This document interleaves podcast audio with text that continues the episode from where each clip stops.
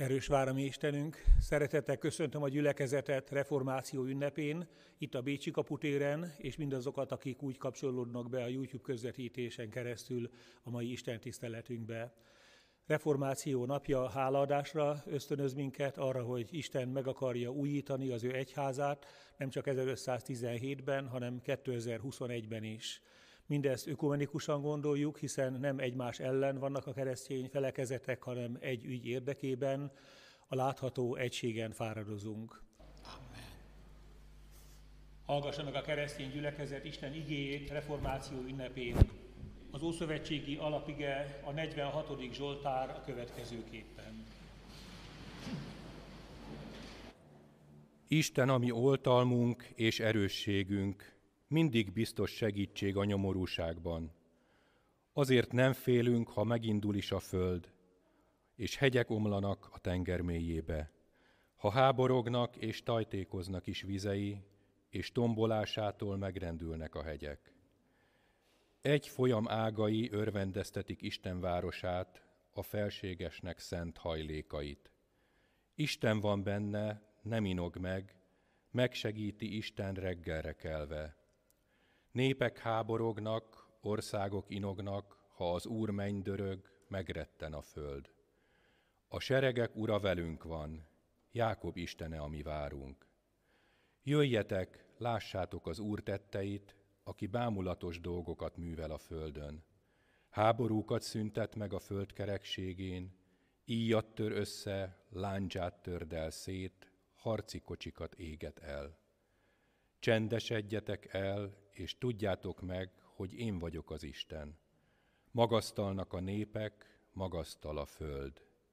A seregek ura velünk van, Jákob Istene, a mi várunk. Kegyelem néktek és békesség Istentől, ami atyánktól, és ami Urunktól, Jézus Krisztustól. Amen. Hallgassa meg az ünneplő gyülekezet Isten igéjét, amit megírva találjuk a Lukás írása szerinti evangélium 12. részének első versétől a következőképpen. Miközben megszámlálhatatlanul nagy sokaság gyűlt össze, úgyhogy taposták egymást az emberek, Jézus elkezdett beszélni, de először csak a tanítványainak. Óvakodjatok a farizeusok kovászától, vagyis a képmutatástól. Nincsen olyan rejtett dolog, amely lenne lepleződnék, és olyan titok, amely ki ne tudódnék. Ezért tehát, amit a sötétségben mondtatok, azt a világosságban fogják hallani. És amit fülbesugva mondtatok, a belső szobában, azt a háztetőkről fogják hirdetni. Nektek, barátaimnak mondom, ne féljetek azoktól, akik megölik a testet, de aztán többé nem árthatnak. Megmondom nektek, kitől féljetek. Attól féljetek, akinek azon felül, hogy megöl, arra is van hatalma, hogy a jehennára vessen. Bizony, mondom néktek, tőle féljetek. Ugye öt verebet adnak két fillérért, mégsem feledkezik meg közülük egyről sem az Isten. Nektek pedig még a hajatok szálai is mind megvannak számlálva. Ne féljetek, ti sok verébnél értékesebbek vagytok. Mondom nektek, ha valaki vallást tesz én rólam az emberek előtt, az emberfia is vallást tesz arról az Isten angyalai előtt. Aki pedig megtagad engem az emberek előtt, azt én is megtagadom az Isten angyalai előtt. Ha valaki az emberfia ellen szól, annak megbocsáttatik. De aki a szent lelket káromolja, annak nem bocsáttatik meg. Amikor a zsinagógába visznek titeket, a hatóságok és a felsőbségek elé, ne töprengjetek, hogyan vagy mivel védekezzetek, vagy mit mondjatok. Mert a Szentlélek abban az órában megtanít majd titeket mindarra, amit mondanotok kell. Amen.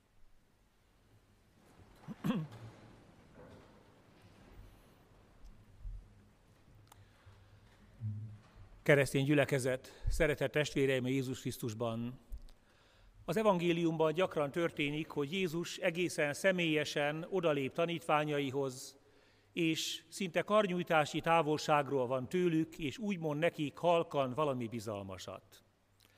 Ebben a szakaszban azt olvassuk, hogy hatalmas tömeg van Jézus körül, az eredeti görög, görög szöveg szerint tízezernyi ember van Jézus körül, ma úgy mondanánk, hogy tumultuózus jelenetek játszódnak le, szinte egymást tapossák az emberek. Azért van ez, mert mindenki szeretné Jézus hallani és látni, mert immár híre ment. A tanítványok talán megrettennek a feladattól, mert Jézus először ő hozzájuk lép, és valamit mégiscsak nekik mond, hiába van ott a tízezres tömeg. Sokszor így vagyunk az egyházban is. Sokan vagyunk együtt, itt most a templomban is, a gyülekezetben is, de az lenne a jó, ha azt élnénk át, hogy Isten egészen személyesen nekünk mond valamit, a mi szívünkre helyez valami üzenetet, csendesen és váratlanul át akar bennünket ölelni. Úgy tűnik, a tanítványok félnek még ettől a nyilvánosságtól, ezért szükség van a Jézusi tanácsra. Öt mondatban foglalom össze Jézus tanácsát. Először is azt mondja ebben az ige szakaszban, adják bátran önmagukat. Ne legyenek képmutatók, képmutatók, mint a farizeusok, akik bizony szerepet játszanak. Legyenek, ma így mondanánk, önazonos emberek, ne egyfajta szerepet vállaljanak, vegyenek magukra.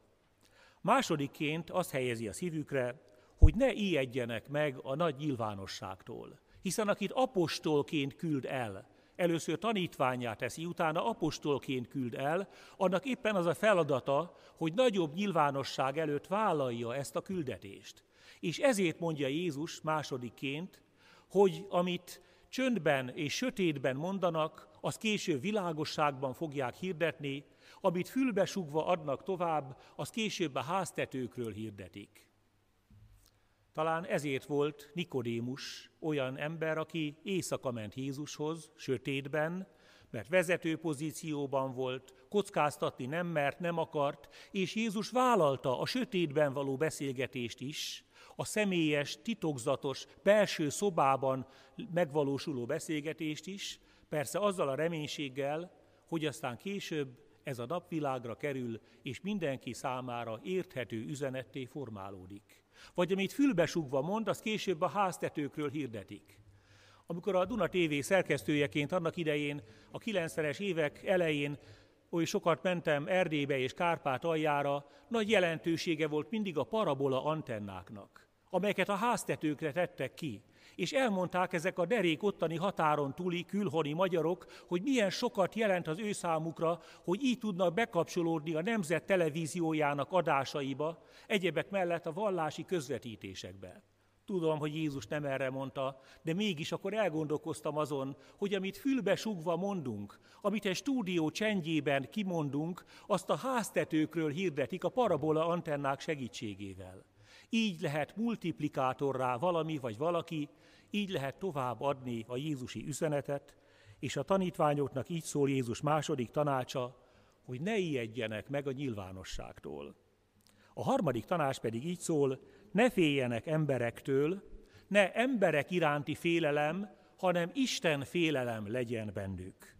Ezért mondja ezt a kis mindennapi életből vett képet a piacozó emberek ismeretében, ugye öt verebet adnak két fillérért. Emögött az a korabeli gyakorlat van, hogy egy verebet két fillérét, ad, egy fillérét adtak, két veréb két fillérbe került volna, de a nagy vonalú eladó azt mondta, tudod mit barátom, adok még neked egy ötödik verebet, nem kerül az nekem olyan sokba, legalább arra bíztatlak, hogy egyet fizet, kettőt kap alapon, még többet vásároljál nálam, tudom, hogy vissza fogsz jönni hozzám. Jézus ezt az egyszerű példázatot, hogy ugye öt verebet adnak két fillérért, vagyis hogy ezt a plusz bónusz ajándékot is meg kell becsülni, mondja abban az összefüggésben, hogy nem kell félni a nyilvánosságtól, nem emberektől kell félni, hanem Isten félelem legyen bennünk, mert ő rá hagyatkozhatunk, ő az, aki biztosan törődik velünk, gondunkat viseli. Negyedikként pedig a bátor vallástételre biztat Jézus. Mert mindaz, aki vallást tesz én rólam az emberek előtt, arról én is vallást teszek az Isten angyalai előtt, mondja. De aki megtagad engem az emberek előtt, azt én is megtagadom majd a mennyei atyám előtt. a bátor vallástételre aztán hamarosan szükség is volt, hiszen ezeket a tanítványokat hamarosan kihallgatásra cipelték zsinagógai előjárók, vagy görög-római hatóságok elé, és nekik ott kellett vallaniuk, a cselekedetek könyve visszatérő motivuma az, hogy a hatóságok előtt kell hitvallást tenniük, és Jézus már most fölkészíti őket erre, bátorrá akarja őket tenni.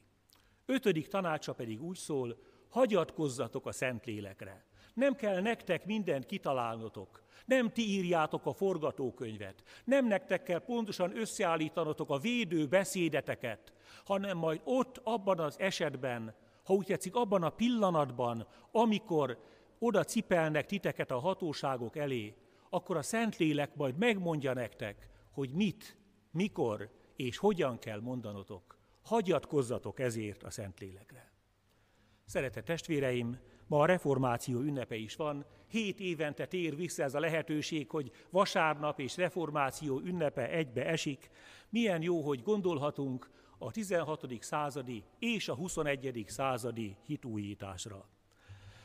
A farizeusokkal összefüggésben, ahogy a Jézus óvott attól, hogy a farizeusokat kövessék képmutató módon, és ezzel szemben legyenek önazonosok. Nos, ebben az összefüggésben Lutherre azt mondhatjuk, hogy ő talán a középkori egyház hamisságával, farizeusok képmutatásával szemben kezdte el a működését, hiszen erről szól a 95 tétel, mindenféle ármány, farizeusság, embereknek a becsapása, korrumpálása helyett a hiteles szó, és ezért óvakodni kell, Luther is tudta, a farizeusok kovászától. De mit jelentett a nyilvánosság, amikor Jézus azt mondta, hogy nyilvános küldetésre indítja a tanítványait? Hát Luther számára ez aztán természetes volt. A görög szó, ami itt szerepel, az a parrészia, ez jelenti a nyilvánosságot, a szólásnak, a beszédnek a szabadságát, a korlátok nélküli megszólalás lehetőségét. Nos, Luther élt a nyilvánosság eszközeivel, sőt, a lehető legtudatosabban élt azzal. Már az a tény is, hogy kiszögezte a 95 tételt, szoktam mondani, hogy nem a belső kapu oldalra, hanem a külső táblára, hogy a kívülállók olvasni tudják. Jézus nem csak a belső, eh, Luther nem csak a belső kört akarta megszólítani, a templomba járóknak a megszokott körét, hanem ha úgy tetszik az utca emberét is. Ezért szögezte ki a 95 tételt, pár hete járhattam Wittenbergben, most is ott van bronzba öntve a 95 tétel minden mondata, a Wittenbergi vártemplom külső kapujára. És Jézus, Luther élt a nyilvánosság eszközével, bocsánat, azért ne keverjük a kettőt, Luthert becsüljük, de Jézus az, akihez imádkozunk, tehát most Lutherről beszélek. Luther élt nagyon tudatosan a nyilvánosság eszközével. Akkor is, amikor a könyvnyomtatás használni tudta. Nem azt mondta, hogy az ördögtől való valamiféle új technika, ami nem az egyháznak a sajátja, hanem azt mondta, hogy hajrá, hát ha itt van a könyvnyomtatás lehetősége, ha Gutenberg volt szíves ezt föltalálni, akkor éljünk ennek a lehetőségével, hogy ne csak ilyen régi módi, kézírásos módon terjedjen az ige és a hitvallás, hanem terjedjen a nyomdagépek segítségével, és jusson el minél több emberhez.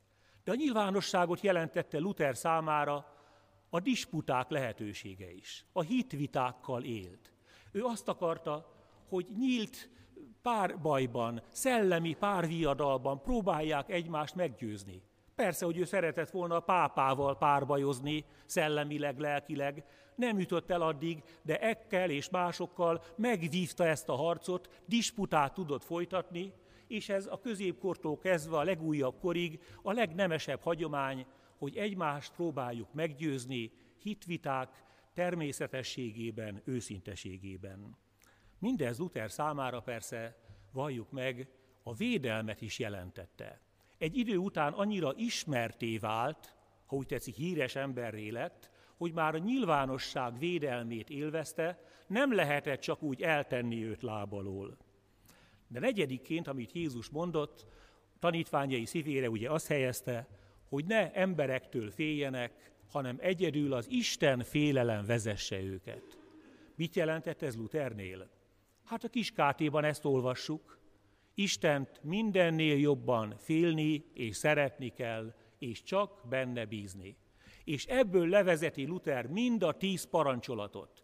Mind a tíz parancsolatot ennek alapján értelmezi, hogyha megvan bennünk az Isten félelem, akkor nem ölünk, nem lopunk, nem parázdálkodunk, nem csalunk, hanem Istennek megfelelő és az embertársaink javára szolgáló életet élünk. És végül az ötödik, a Szentlélekre való hagyatkozás, a vallástétellel együtt, negyedik a vallástétel, ötödik a Szentlélekre való hagyatkozás. Luther is ezt vállalta, hiszen ő vallást tett. Wormsban vallást tett a későbbi időszakokban, és nem tervezte ő el, hogy mit fog mondani, hanem a Szentlélekre hagyatkozott.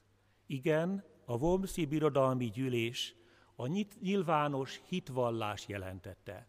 Láthatjuk a képen is, ez az 1521-es esemény, belegondolni is talán izgalmas, éppen 500 évvel ezelőtt volt. Ezért most talán formabontó módon, a megszokottól eltérően, amikor Lutherről beszélek reformáció ünnepén, akkor nem az 1517-es Luthert idézem meg, a tételek kiszögezőjét, hanem az 1521-es Luthert. Éppen 500 évvel ezelőtt történt, hogy Luther ezt a nyilvános hitvallást tette. Itt állok, másként nem tehetek, Isten engem úgy segéljen. Ha megkérdeznénk az utca emberét, hogy miről ismerszik meg az evangélikus ember, akkor ha tud válaszolni, akkor vélhetően az erős vár a mi Istenünket fogja mondani. Ugye a 46. Zsoltárt hallottuk a, a Ambótól is felolvasni, mint Luthernak a Zsoltára, de a másik, ez a hitvallás lesz, hogy itt állok, másként nem tehetek. De ne siessünk annyira, még azért van időnk ebben a prédikációban, értsük meg, hogy mit mondott Luther ezt megelőzően. Mert ha csak ismételgetnénk ezt az itt állok, másként nem tehetek, Isten engem úgy, segélyen tételt, akkor egy kicsit üres lenne a mi beszédünk, tartalmatlanná lenne a mi prédikációnk. Ezért hangsúlyozni szeretném, hogy sok minden megelőzte ezt a mondatot, hogy itt állok, másként nem tehetek. Luther tehát a nyilvánosság elé került. Személyesen ötödik Károly császár fogadta sőt elrendelte, hogy jelenjen meg előtte a birodalmi gyűlésen Wormsban. Ki volt ötödik Károly? Egy fiatal uralkodó, néhány évvel azelőtt került trónra, 18-19 évesen, most is még egy ambíciózus fiatalember, azonban a fél világ ura. Mit tudunk róla? Felsorolom, hogy milyen hatalmas területet kormányzott ő. Németország, Spanyolország, a két Szicília, Jeruzsálem, Magyarország, Dalmácia, Horvátország, etc. királya, Ausztria főhercege, Burgundia hercege, Habsburg, Flandria és Tirol grófja, Afrika és Ázsia uralkodója, etc. etc. Így hangzik 5. Károlynak a számos címe és rangja, ha még ezt a sok etc.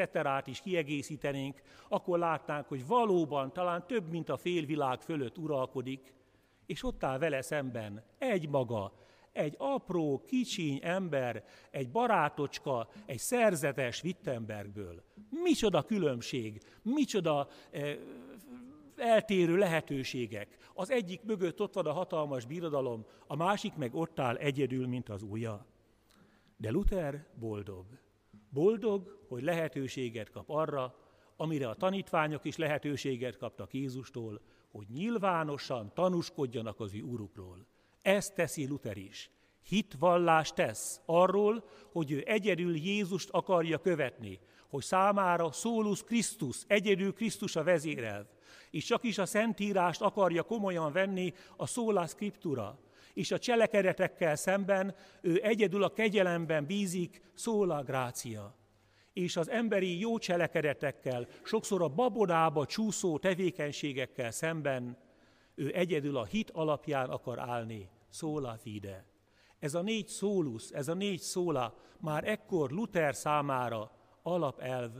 Ez tartja mindazt, amit ő a hit rendszerében megalkotott. Egyszerű szerzetesként kell megállnia, Szinte beteljesül az, amit Jézus itt a Lukács evangéliumában mond, ezt olvastam az alapigét felolvasva.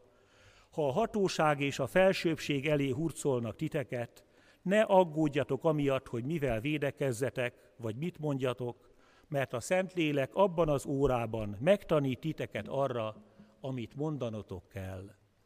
500 évvel ezelőtt a Szentlélek megtanította Lutert arra, hogy mit kell mondania.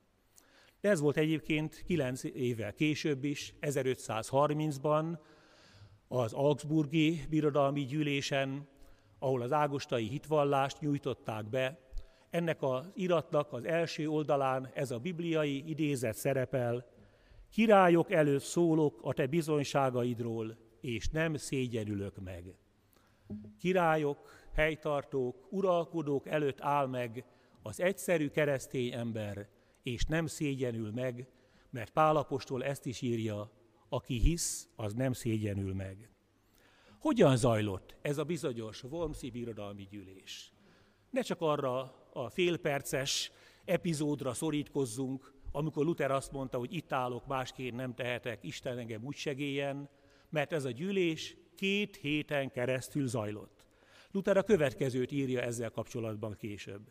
1521. április másodikán indultam el a Wormsi birodalmi gyűlésre. Nagy dolgok kezdete volt.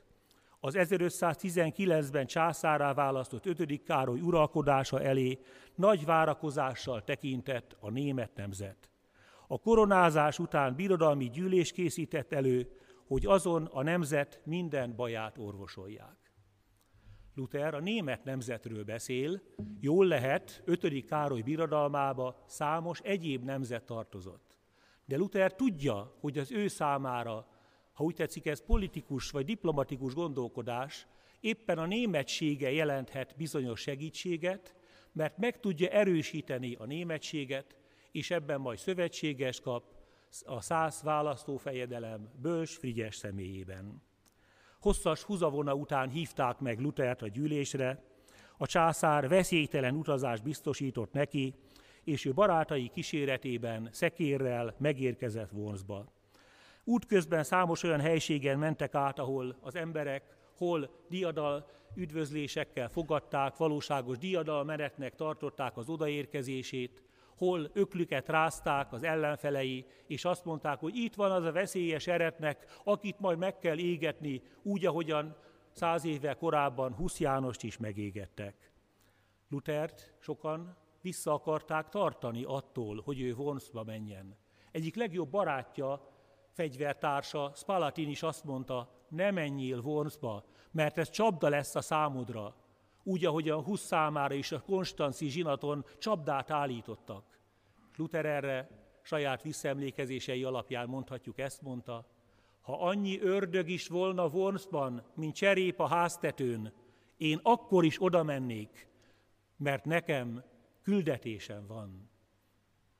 És hozzátette, egyáltalán nem féltem, de aztán évekkel később nagyon alázatosan hozzáteszi, nem is tudom, hogy hogyan lehettem ilyen vakmerő, mert lehet, hogy ma már félnék. A fiatalember nem fél, hanem megy előre, mert úgy érzi, hogy neki ott van küldetése. Ha annyi ördög is van, mint cserép a háztetőn, neki akkor is tanúskodnia kell egyedül Krisztusról. És hogyan zajlott a gyűlés? A püspök kancellária beszélt a birodalom részéről, Kitették a könyveket, és a kancellár megkérdezte, ti-e ide ezek a könyvek? Te írtad-e ezeket? Luther ezt írja, ott feküdt az összes könyvem egymás mellett a padon, én rögtön mondtam volna, hogy igen, ám dr. Surf Jeromos, jogi védelmezőm hangosan így kiáltott, olvassák fel a könyvek címét, és ekkor felolvasták a könyvek címét. Most ezért is szükség van jogászokra a jelenlevő jogászoknak is mondom, hogy az egyházban bizony szükség van jogtanácsosokra, jogászokra, akik adott esetben figyelmeztetik a lelkészeket, hogy ne mondjanak könnyelműen valamire igent, nézzék meg, hogy az nem csapda-e, nem valamiféle félrevezetése, mert ezt jó lenne elkerülni. És ekkor valóban felsorolják azokat a könyveket, azoknak a címét, akik oda, amik oda ki vannak téve, és Luther azt mondja, valóban ezeket én írtam. Ekkor meglepő módon 24 óra türelmi időt kér. Azt mondja, szeretném átgondolni, kérek 24 órát. Megtehette volna ötödik Károly, hogy azt mondja, olyan sűrű a napirend, annyi tennivalunk van ezen a birodalmi gyűlésen, nem tudunk vacakolni ezzel a barátocskával Wittenbergből, gyorsan vergessük az ügyeket.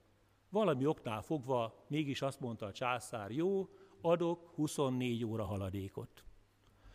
Néhány éve készítette a mi barátunk és testvérünk, Rihli Zsolt, akit másfél éve kellett, hogy elbúcsúztassunk itt ebben a templomban, fájdalmas halálakor. Nos, ő készítette a Luther Márton életéről szóló rajzfilmet. Aki látta azt az epizódot, aminek az a címe a lelki ösmeret, az emlékezhet arra, hogy Luther e 24 órát, ezt a haladékot mivel töltötte. A rajzfilm szerint visszament a szállására, földre vetette magát, és órákon keresztül tusakodott, mint ahogyan Jákób vívódott az angyallal az áldásért, vagy ahogyan Jézus a Gecsemáné kertben küzdött, vért verítékezve, hogy küldetését be tudja végezni. És ott és akkor Lackfi János nagyon szép veretes szövege nyomán találkozhatunk azzal a mondattal is, ami éppen Lukács evangélium a 12. részéből, mai textusunkból való, hogy aki vallást tesz rólam az emberek előtt, arról én is vallást teszek a mennyei atyám előtt. Aki megtagad engem, azt én is megtagadom. Luther azon a küzdelmes éjszakán ezt a bibliai igét találta meg, forgatta nem a fejében, hanem a szívében, és ez erősítette meg őt arra, hogy aztán másnap kiálljon hitvallóként, és azt mondja, igen, én nem vonok vissza semmit. Az az egyetlen szócska, hogy revókó, visszavonom, életmentő lett volna az ő számára. De Luther azt mondta, nem vonom vissza. Pontosabban, nagyon taktikusan és példamutató módon azt mondta, három részre lehet csoportosítani ezeket a könyveket, amiket én írtam. Az első rész az a tan- tankönyveknek a sora, és a Szentírást magyarázza. Ezekről vallom, hogy az enyémek, és nincs bennük semmi rossz. A többi, a második rész, vitairat, a pápával és ellenfeleivel vitatko- ellenfeleimmel vitatkoztam. Ha ezekben, mondja Luther a gyűlésen, ha ezekben volna valami rossz, az kész vagyok megváltoztatni. És a harmadik, olyan könyvekből áll a harmadik csoport, amelyekben a keresztjén tanításról vitatkozom, ezek mellett szilárdan kitartok, történjék, amit a Jóisten akar. Vagyis Luther nem olyan, mint az ökör, és azt mondja, hogy én nem vonok vissza semmit, hanem azt mondja, és ezt gyakran idézzük, ha a szentírásból vett érvekkel, vagy ész okokkal meggyőznek, akkor visszavonok bármit. A disputában is, ha esetleg a vita hevében olyat mondtam, ami sértő, ami bántó, ami igazságtalan, akkor azt én korrekt módon, gentlemanként visszavonom, és gondoljuk újra az egészet. De a szentíráshoz ragaszkodom, a hitvalláshoz ragaszkodom. És Luthernak ez a mondata, hogy nem tanácsos az embernek a lelkiismerete ellen cselekedni, azt hiszem egy új kor kezdetét jelentette a középkor végén, az újkor hajnalán. Lelkiismeretem a Szentírás fogja, mondja Luther. Egyszerre kötődik az íráshoz, és egyszerre hallgat a lelkiismeretére. Vagyis az a belső iránytű működik ő benne. Nem a külső tekintére, pápai vagy császári tekintére hagyatkozik, hanem a belső iránytűre. És ezzel valami egészen új kezdődött, és Luther ezt követően mondja ezt a híres mondatot, itt állok, másként nem tehetek, Isten engem úgy segélyen.